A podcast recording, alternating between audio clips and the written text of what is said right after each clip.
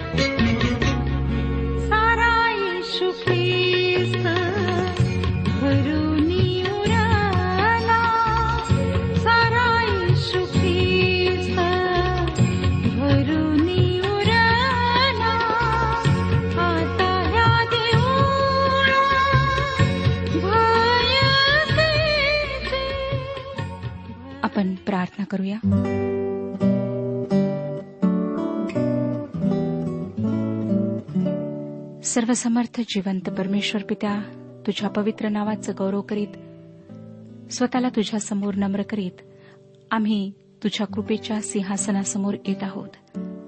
आम्हाला माहीत आहे प्रभू की आम्ही चुकलो आहोत. आम्ही तुला दुखवलं आहे. आमच्यामध्ये अनेक उणीवा आहेत. आम्ही वारंवार चुकतो पडतो परंतु तुझी दया आहे की तू आम्हाला सावरून धरतो. आज बापा आम्हाला स्पर्श कर. आमचे शारीरिक मानसिक आणि आत्मिक विकार तू दूर कर. ज्या लोकांना वाईट व्यसन आहेत त्या व्यसनांपासून त्यांना सुटका दे. जे प्रभू नाशाच्या मार्गावर आहेत त्यांच्याशी तू बोल. त्यांना सैतानाच्या त्या ताब्यातून तू सोडेव. गुलामीतून सोडेव. त्यांना स्वतंत्र असं जीवन दे. आमच्या देशावर आमच्या समाजावर आमच्या कुटुंबांवर आशीर्वाद पाठव. ही प्रार्थना तारणाऱ्या प्रभू यशू ख्रिस्ताच्या गोड आणि पवित्र नावात मागितली आहे. म्हणून तो ऐक. आमेन. श्रोत्यानो ह्या दिवसांमध्ये आम्ही इतिहासाच्या दुसऱ्या पुस्तकाचे अध्ययन करीत आहोत. एकोणीसाव्या अध्यायाच्या पहिल्या चार वचनांना आम्ही संपवलं आहे. आज पाचव्या वचनापासून पुढच्या वचनांवर आम्ही विचार करणार आहोत. एकोणीसावा अध्याय पाच ते सात वचने सांगतात त्याने यहुदाच्या प्रत्येक तटबंदी नगरात शास्ते नेमिले. त्याने शास्त्यास सांगितले तुम्ही काय करीता याचा विचार करा. तुम्ही न्याय कराल तो मानवासाठी नाही तर परमेश्वरासाठी करावयाचा आहे. न्याय करीताना तो तुमच्याबरोबर असणार. तर परमेश्वराची भीती तुमच्या ठाई असू द्या. तुम्ही जे कराल ते सांभाळून करा. कारण आपला देव परमेश्वर याच्याकडे काही अधर्म नाही. तो कोणाचे तोंड पाहून न्याय करीत नाही की लाच घेत नाही. श्रोत्यानो मला ठामपणे वाटते की न्याय व्यवस्थेतील समस्या हीच आहे. जेव्हा एखादा देवहीन माणूस न्यायाधीशाच्या जागेवर बसतो तेव्हा त्याला देवाचे भय नसते व देवाविषयी त्याला जबाबदारीही वाटत नाही. तो कोणीही असला तरी एक धोकादायक न्यायाधीश बनतो. तो धोकादायक आहे कारण त्याला देवाचे भय नसल्याने तो सर्व दुर्गुणांना बळी पडण्याची शक्यता असते.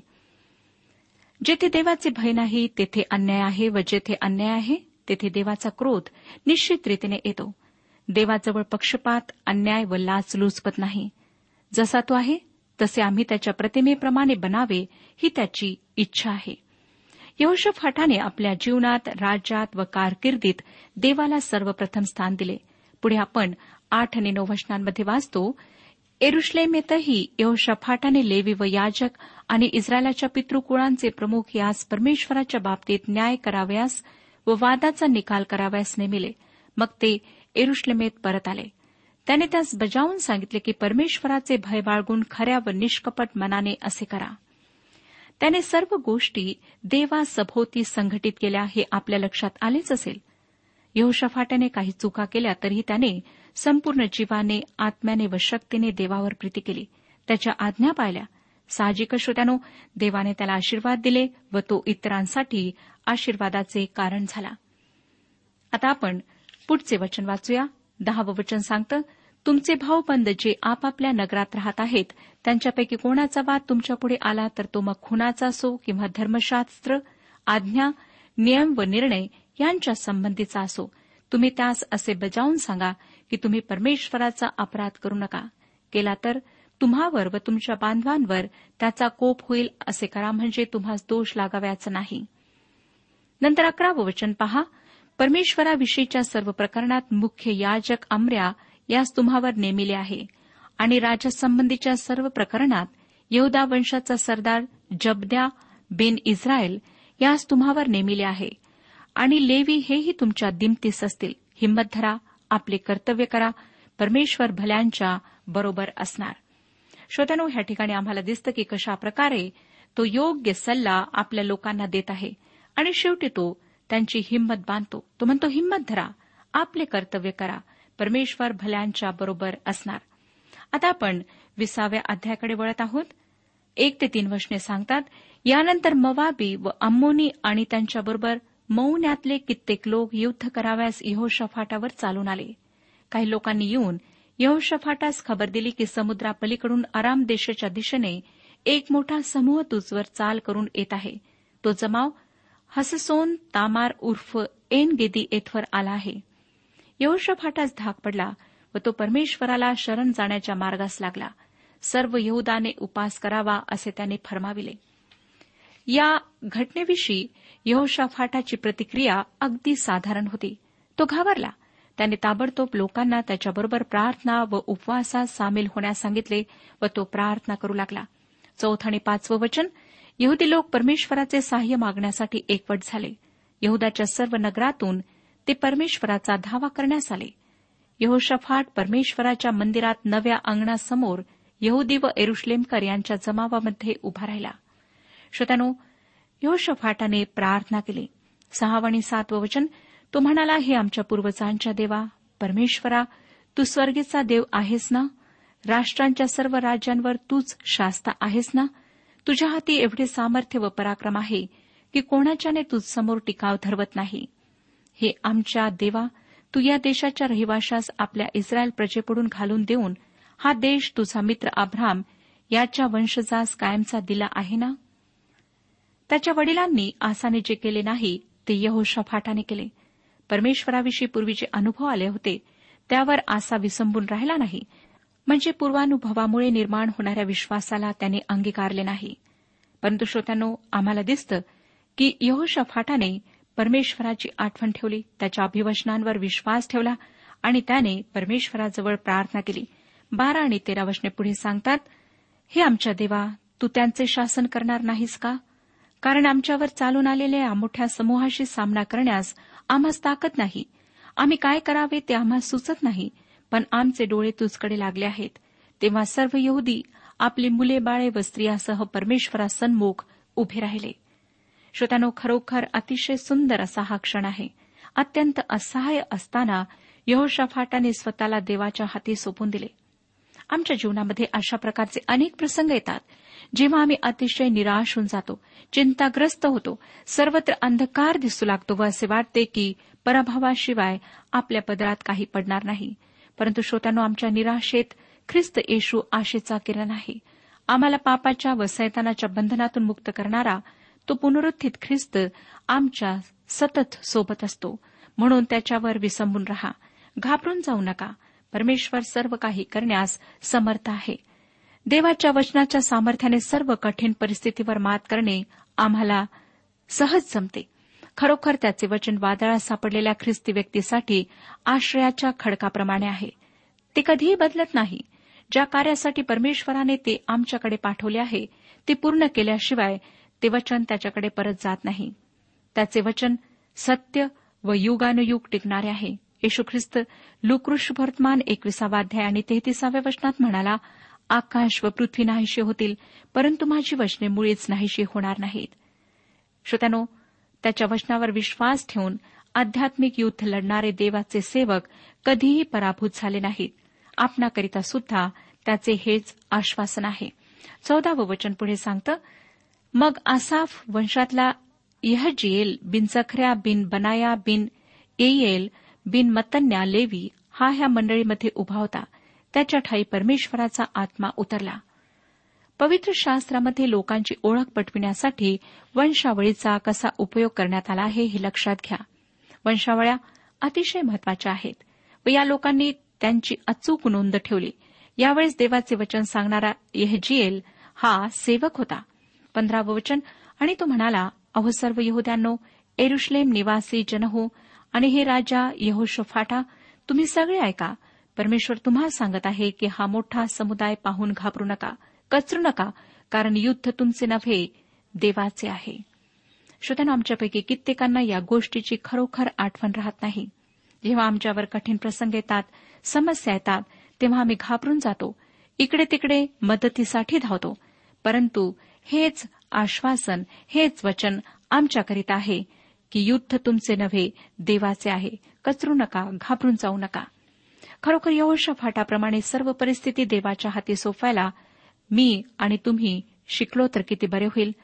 पुढे विसावं वचन सांगतं ते अगदी पहाटे सुटून तकोवाच्या अरण्यात जाण्यास निघाले. ते जाऊ लागले तेव्हा यहोशफाट उभा राहून म्हणाला अहो यहोद्यांनो अहो एरुश्लेम निवासी जनहो ऐका तुमचा देव परमेश्वर याच्यावर विश्वास ठेवा म्हणजे तुम्ही खंबीर व्हाल. त्याच्या संदेष्टांवर विश्वास ठेवा म्हणजे तुम्ही यशस्वी व्हाल. त्यांच्यावर चाल करून येणाऱ्या शत्रूला सामोरे जाण्यासाठी ते सर्व निघाले. यहोशफाटने आपल्या सैन्याला प्रभू परमेश्वरावर विश्वास ठेवण्यासाठी प्रोत्साहन दिले. त्याने असे नाही म्हटले की माझ्यावर विश्वास ठेवा परंतु त्याने म्हटले परमेश्वरावर विश्वास ठेवा. परमेश्वराच्या संदेष्टांवर विश्वास ठेवा म्हणजे तुम्ही यशस्वी व्हाल. श्रोत्यानो पुष्कळदा आम्ही परिस्थितीवर इतके लक्ष केंद्रित करतो की परमेश्वरावर लक्ष केंद्रित करण्यास आम्ही विसरून जातो. एकविसावं वचन पुढे सांगतं सैन्याबरोबर बाहेर जाताना परमेश्वराचा धन्यवाद करा कारण त्याची दया सनातन आहे. हे स्तोत्र पावित्र्याने मंडित होऊन गावे म्हणून त्याने प्रजेचा सल्ला घेऊन कित्येकास त्या कामी नेमिले सैन्याला संघटित करण्याचा हा किती विलक्षण मार्ग आहे. या ठिकाणी यहोशफाटाने त्याचे अत्यंत प्रभावशाली अस्त्र बाहेर काढले नाही. त्याने फक्त त्याच्या गायक वृंदाला बाहेर आणले व त्यांना देवाचे स्तुतीगायन करावयास लावले. यासाठी की त्याची प्रेमदया सनातन आहे. श्रोत्यानो कठीण परिस्थितीमध्ये देवाची स्तुती त्याचे गीत त्याचे स्तोत्र गाणे हे एक अत्यंत प्रभावशाली शस्त्र आहे. आपण ह्याचा अनुभव घेऊन पहा. थेसलनिका करासपत्र पहिले पत्र पाचवाध्याय सोळा ते अठरा वचनात संत पॉल म्हणतो सर्वदा आनंदित असा निरंतर प्रार्थना करा. सर्व स्थितीत उपकार स्तुती करा कारण तुम्हाविषयी ख्रिस्त येशूमध्ये देवाची इच्छा हीच आहे. श्रोतानो ह्या गोष्टीचा अनुभव मी स्वतः घेतलेला आहे. आपण सुद्धा घ्या.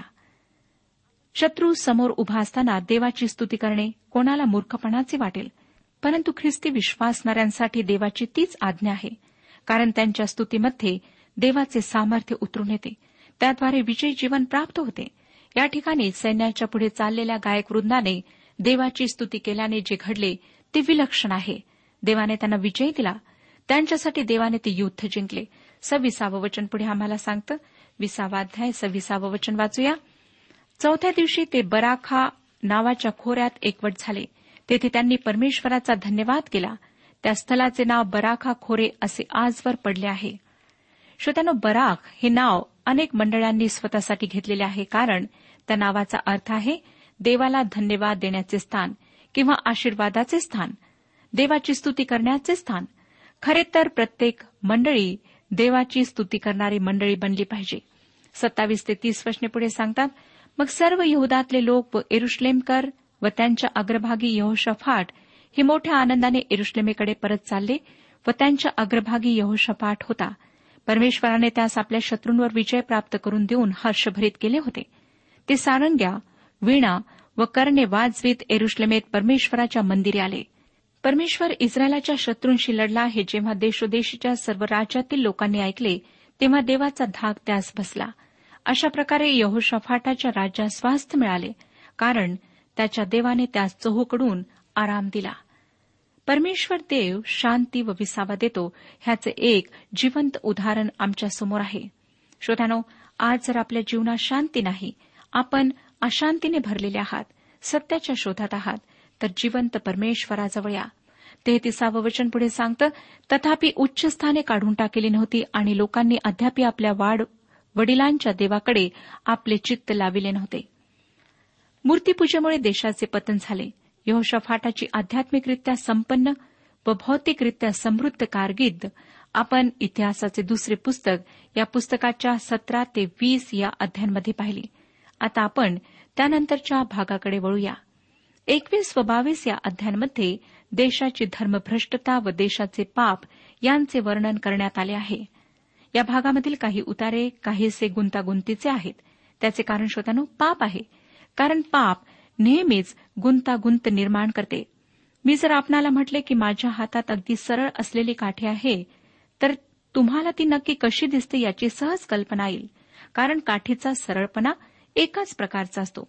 परंतु जर मी म्हटले की माझ्या हातात एक वाकडी काठी आहे तर तुम्हाला ती नक्की वाकडी कशी आहे ह्याची कल्पना करता येणार नाही. कारण श्रोत्यानं वाकडेपणा अनेक प्रकारचा असू शकतो. त्याचप्रकारे पाप अनेकांना मोहात पाडू शकते कारण ते धूर्त आहे ते लालच दाखवणारे आहे ते अनियमित विलक्षण आणि गुंतागुंतीचे असते. या गोष्टीचे स्पष्टीकरण आम्हाला यहोशाफाटाच्या मृत्यूनंतर यहुदाच्या गादीवर येणाऱ्या यहोरामाच्या जीवनामध्ये मिळते. एकविसावा अध्याय पहिलं वचन सांगतं यहोशफाट हा आपल्या पित्रांजवळ जाऊन निजला व त्यास त्याच्या पूर्वजांमध्ये दावितपुरात मूठमाती देण्यात आली. त्याचा पुत्र यहोराम त्याच्या जागी राजा झाला. हाच तो यहोराम. यहोशफाटाचा मुलगा ज्याने आहा व इस्बेलीच्या मुलीशी लग्न केले होते. त्यांच्याकडून तो कुकृत्य करायला शिकला. मला वाटतं श्रोत्यानो याबाबतीत तो एक हुशार विद्यार्थी होता. चौथं वचन. यहोराम आपल्या बापाच्या गादीवर कायम होऊन बलाढ्य झाला तेव्हा त्याने आपल्या सर्व भावास व इस्रायलाच्या काही सरदारास तरवारीने वधिले. त्याच्याबरोबर जे स्पर्धा करू शकले असते त्यांना त्याने अतिशय क्रूरतेने नष्ट केले. त्याने राजघराण्यातील प्रत्येकाला व स्वतःच्या सख्या भावांना देखील तरवारीने मारले. त्याने असे करण्याचे कारण पुढील वचनांमध्ये देण्यात आले आहे. सहावं वचन पुढे सांगतं आहाबाच्या घराण्याप्रमाणे इस्रायलाच्या राजांच्या रीतीप्रमाणे तो चालला. त्याने आहाबाच्या कन्येशी लग्न केले. परमेश्वराच्या दृष्टीने जे वाईट ते त्याने केले. श्रोत्यानो परमेश्वर मिश्र विवाह कधीच आशीर्वादित करीत नाही. सातवं वचन तथापि जो करार परमेश्वराने दाविदाशी केला होता त्यामुळे आणि त्याने त्याचा व त्याच्या वंशजांचा दीप सर्व काळ राहील असे वचन दिले होते त्यामुळे तो दाविदाचे घराणे नाहीसे करीना. हा माणूस श्रोतानो इतका दुष्ट होता की त्याच्या घराण्याचा शेवट करण्याच्या देवाच्या कृत्याचे सहज समर्थन झाले असते. परंतु परमेश्वर आपल्या अभिवचनांविषयी विश्वासू आहे. त्याने दाविदाशी करार केला होता म्हणून तो दाविदाचे घराणे नष्ट करण्यास तयार होईना. आमच्या स्वतःच्या वर्तनाकडे जर आपण परीक्षण करून पाहिले तर आम्हाला असे दिसेल की आम्ही देवाबरोबर केलेला करारच मोडत नाही तर आमच्या सहकाऱ्यांबरोबर कुटुंबियांबरोबर मित्रांबरोबर केलेला करार सहज मोडतो. एवढेच काय परंतु पती पत्नीतील करारही मोडल्या जातात. माणूस कित्येकदा अविश्वासी होतो. अविश्वासूपणे वागतो. तो त्याचे देवाबरोबर केलेले करार सोयीनुसार विसरून जातो. परंतु श्रोत्यानो आमचा परमेश्वर असा परमेश्वर नाही. विश्वासूपणा हा देवाचा गुणधर्म आहे म्हणूनच दाविदाशी केलेला करार त्याने चौथ्या पाचव्या पिढीतपर्यंतच काय? तर येशू ख्रिस्त ह्या जगात येईपर्यंत म्हणजे शेवटपर्यंत पाळला आता यहोरामाच्या सर्व कुकृत्यांचा घडा भरला आहे. व त्याच्यावर देवाचा क्रोध यायला सुरुवात झाली आहे. एकविसावाध्याय आठ ते दहा वशने पुढे सांगतात त्याच्या कारकिर्दीत अदोमाने यहुदाचे स्वामित्व झुगारून देऊन आपला राजा नेमिला. तेव्हा यहोराम आपले सेनानायक व आपले सर्व रथ बरोबर घेऊन तिकडे गेला. ज्या अदोमी लोकांनी त्यास घेरले होते त्या स्वरथाच्या नायकास त्याने रात्रीच्या वेळी उठून मार दिला. अदोमाने यहुदाचे स्वामित्व झुगारून दिले. ते आजवर तसेच आहे. याच सुमारास लिबनाने त्याचे स्वामित्व झुगारून दिले. त्याने आपल्या पूर्वजांचा देव परमेश्वर यास सोडिले होते म्हणून असे झाले. यहोरामावर हा क्रोध का आला याचे देव स्पष्ट कारण देतो. देवाचे वचन सांगते की हा क्रोध देवापासून होता. त्याला म्हणजे यहोरामाला शांती प्राप्त झाली नाही कारण त्याने त्याच्या वाडवडिलांच्या देवाकडे पाठ फिरवली. त्याने जे वाईट ते केले. अकरावं वचन सांगतं त्याने आणखी यहदाच्या पहाडांवर उच्चस्थाने बांधली आणि एरुश्लेमेतल्या रहिवाशांमध्ये व्यभिचारी मतीने चालाव्यास लावून यहुदास बहकिविले. त्याच्या वडिलांनी यहोशफाटाने लोकांना ज्या पापातून वाचवले होते त्याच मूर्तीपूजेच्या पापात यहोरामाने लोकांना ढकलले. आजही जे लोक आपल्या दुराचरणामुळे विश्वासात दुबळे असणाऱ्यांना भकवत आहेत त्यांचा परमेश्वर न्यायनिवाडा करतो. त्याचे वचन तीक्ष्ण आहे. लुकृष्भवर्तमान सतरावाध्याय एक आणि दोन वचनांमध्ये वचन आम्हाला सांगते. मग त्याने शिष्यांना म्हटले अडखळणे येऊ नयेत हे अशक्य आहे. परंतु ज्याच्यामुळे ती येतात त्याची केवढी दुर्दशा होणार? त्याने ह्या लहानातील एकाला अडखण करावे ह्यापेक्षा त्याच्या गळ्यात जात्याची तळी बांधून त्याला समुद्रात टाकावे ह्यात त्याचे हित आहे. यहोरामाने लोकांना मूर्तीपूजेच्या पापाकडे वळवले. अशा वेळेस परमेश्वराने एलियाला संदेश देण्यासाठी बोलावले. श्रोत्यांना तुम्हाला माहीत आहे की त्याची नेमणूक कटू संदेश देण्यासाठी झाली होती. त्याच्यामुळे कठीण प्रसंग निर्माण होत व आता या कामासाठी तोच योग्य व्यक्ती होता. बारावं वचन पहा. एलिया संदेष्टाकडून त्यास एक लेख आला तो असा तुझा पूर्वज दावीद याचा देव परमेश्वर म्हणतो तू आपला बाप यहोशाफाट याच्याप्रमाणे व यहुदाचा राजा असा याच्याप्रमाणे चालला नाहीस. अशा कडक भाषेने सुरुवात करून तो पुढे तेरा ते पंधरा वचनांमध्ये म्हणतो तर इस्रायलाच्या राजाप्रमाणे चाललास आणि अहाबाच्या घराण्याप्रमाणे यहुदी व एरुश्लेम निवासी यास व्यभिचारी मतीने चालावयास लाविले. त्याचप्रमाणे तुझ्याहून चांगले असे जे तुझ्या बापाच्या घराण्यातील तुझे भाऊबंद त्यांचा तू वध केला. यामुळे पहा तुझे लोक तुझी मुले बाळे तुझ्या स्त्रिया व तुझे सर्व धन यावर परमेश्वर मोठा प्रहार करील. तू आतड्याच्या रोगाने बहुत पीडा पावशील. तो रोग इतका वाढेल की त्यामुळे दिवसानुदिवस तुझी आतळी गळून पडतील. श्रोत्यानो अशा प्रकारचा संदेश केवळ एलियास देऊ शकला असता. हा अतिशय कठोर संदेश आहे परंतु परमेश्वराला हाच संदेश यहोरामाला द्यायचा होता. या संदेशाचा गाभा विशेष वेगळा नव्हता. एलिया जशा प्रकारचे संदेश देत असे तसाच हा संदेश होता. परंतु परिस्थिती मात्र असामान्य होती. त्यातून तीन प्रश्न उद्भवतात कोण केव्हा व कुठे.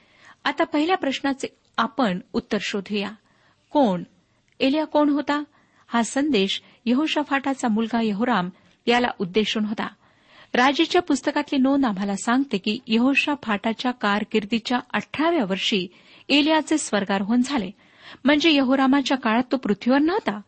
पवित्र शास्त्राच्या काही विद्यार्थ्यांचे मत आहे की हा दुसरा एलिया होता. हा तशबीकर एलियान होता. श्रोत्यानो जर हा तशविकार एलिया नसता तर देवाने ते स्पष्ट केले असते. जर दैवी गोष्टींचा तुम्ही नकार करीत नसाल तर अशा बाबतीत काही अडखण नाही. जर तुम्ही दैवी सामर्थ्याचा नाकार करीत असाल तर पवित्र शास्त्रातील पुष्कळ गोष्टी आपण स्वीकारू शकणार नाही. श्रोत्यानो हा संदेश देणारा एलियाच होता. आता दुसरा प्रश्न आहे केव्हा?